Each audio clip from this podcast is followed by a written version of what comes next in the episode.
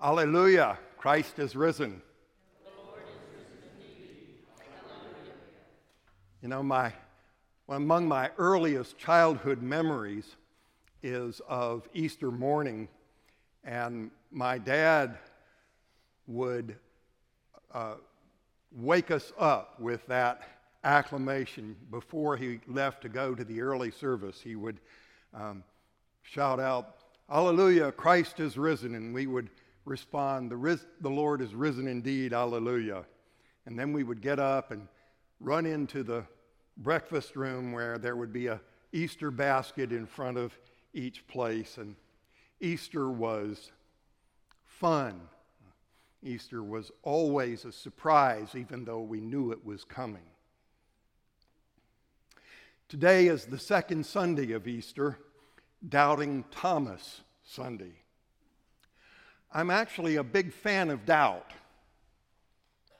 Uh, for one thing, uh, Matthew tells us that on the eve of the ascension, the 11 disciples gathered with Jesus on the Mount of Ascension just as he was about to ascend into the eternal presence of God.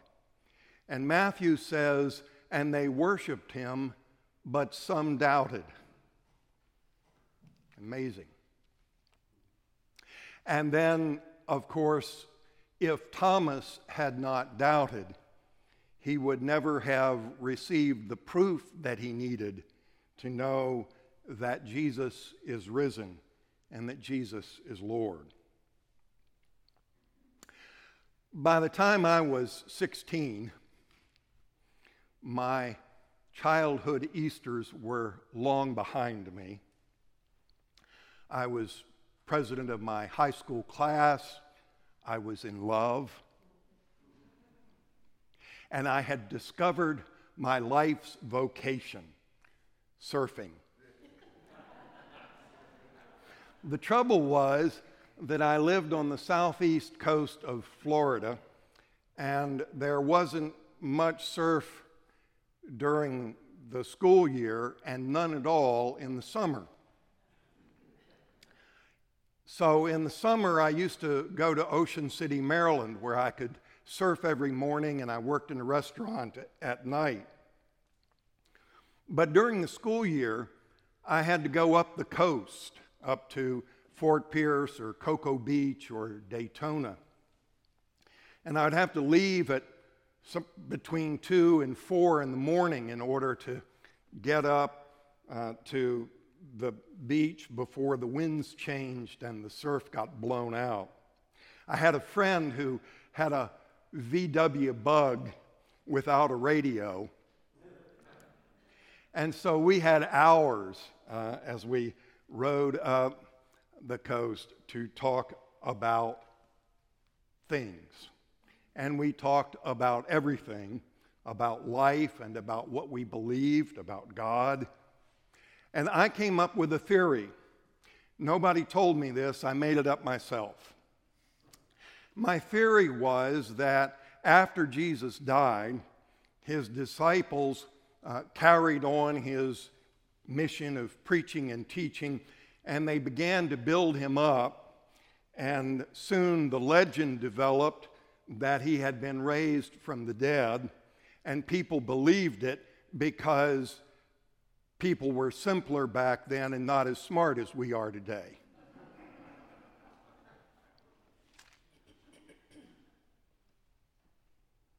the fact that nobody else believed what I thought didn't make me doubt my theory. In fact, it confirmed how smart I was. that I was able to come up with something that nobody else had ever thought of before but I was r- r- wrong.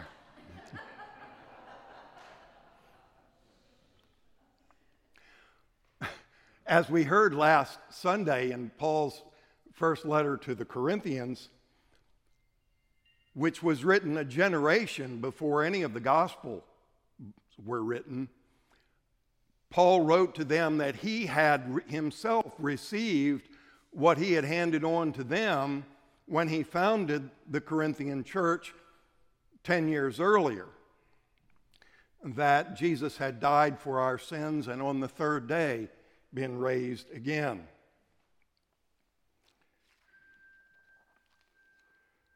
In fact, there's no evidence in the New Testament that the disciples ever tried to carry on the mission of Jesus. In Luke's gospel, at the end of the gospel, the two dis- disciples are leaving Jerusalem on their way back home to Emmaus, disappointed because they had hoped that Jesus was the one to redeem Israel. And in today's gospel, as we heard, they're hiding behind locked doors for fear of arrest by the Jews. In fact, they never did carry on the mission of Jesus. Jesus had come proclaiming the kingdom of God is at hand. They proclaimed Jesus is Lord.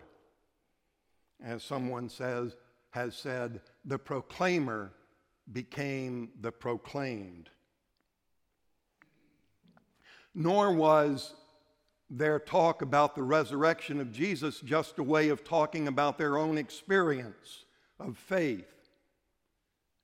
They had lots of ways of talking about that.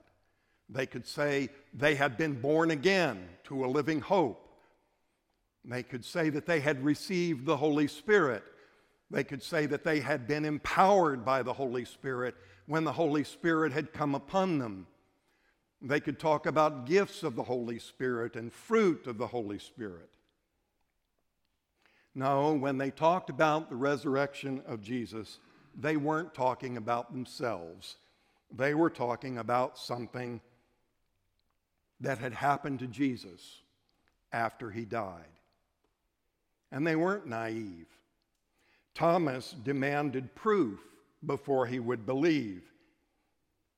And as John writes in his first epistle, which we heard this morning, they were talking about what we have seen with our eyes, what we have looked at and touched with our hands. Of course, we're dependent on their testimony, just as we must depend on the testimony of witnesses to any historical event. We might like to know exactly what they saw, but we cannot doubt that they believed what they said because it changed them forever.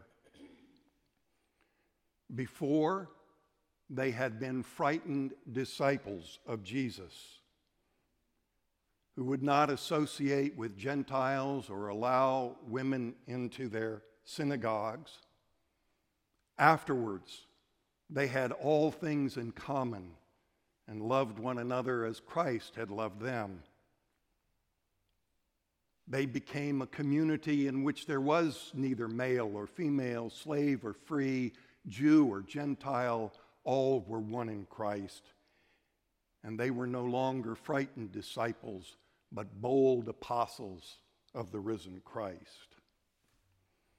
Before they kept the Sabbath and obeyed the Torah. Afterwards, they worshiped on Sunday and proclaimed that they were sla- saved not by works of the law, but by faith in Jesus. To be sure, our experience is different from theirs. Jesus has ascended to the Father, he has entered the eternal presence of God. Now, Jesus can be present to anyone, anytime, anywhere. Now we behold Jesus by the inspiration of the Holy Spirit. By the time I was 24, I was still in love, but my commitment to surfing had ended when I went to college in Tennessee. I had a job with the Mental Health Association, but it was just a job, not a career. One night, Kathy and I were talking about our next step in life. I had a lot of opportunities, I felt, but nothing excited me. It wasn't that I was afraid to make a commitment, but I wanted to make a commitment to something that was worthy of the commitment I wanted to make. I wanted more than a job, more than a career. I wanted to be as passionate about my life's work as I'd been about surfing.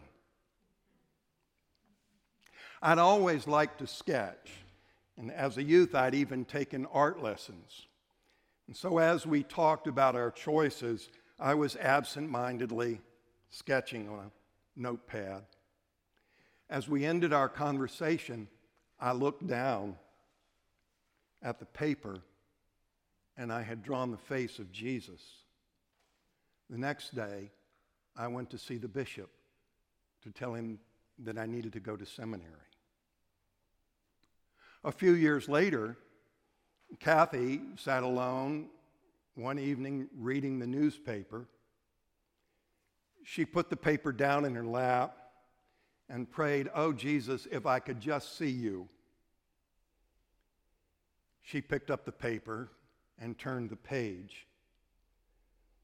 And there was a picture of the Shroud of Turin, that mysterious cloth that first appeared in the Middle Ages, which has the qualities of a three dimensional photographic negative, which, when developed, reveals the image of a crucified man with a crown of thorns and a spear wound in his side. It was the face of Jesus looking up at her from the newspaper. So, what about you? What proof do you need? Has Jesus appeared to you? Has there been a moment when you have seen Jesus? And when seeing has replaced doubt with faith, fear with courage, when aimlessness and uncertainty has turned into meaning and purpose, so that, like doubting Thomas, you have cried out, My Lord and my God. Have you believed because you have seen? Yes? No? then blessed are you who have not seen and yet believe.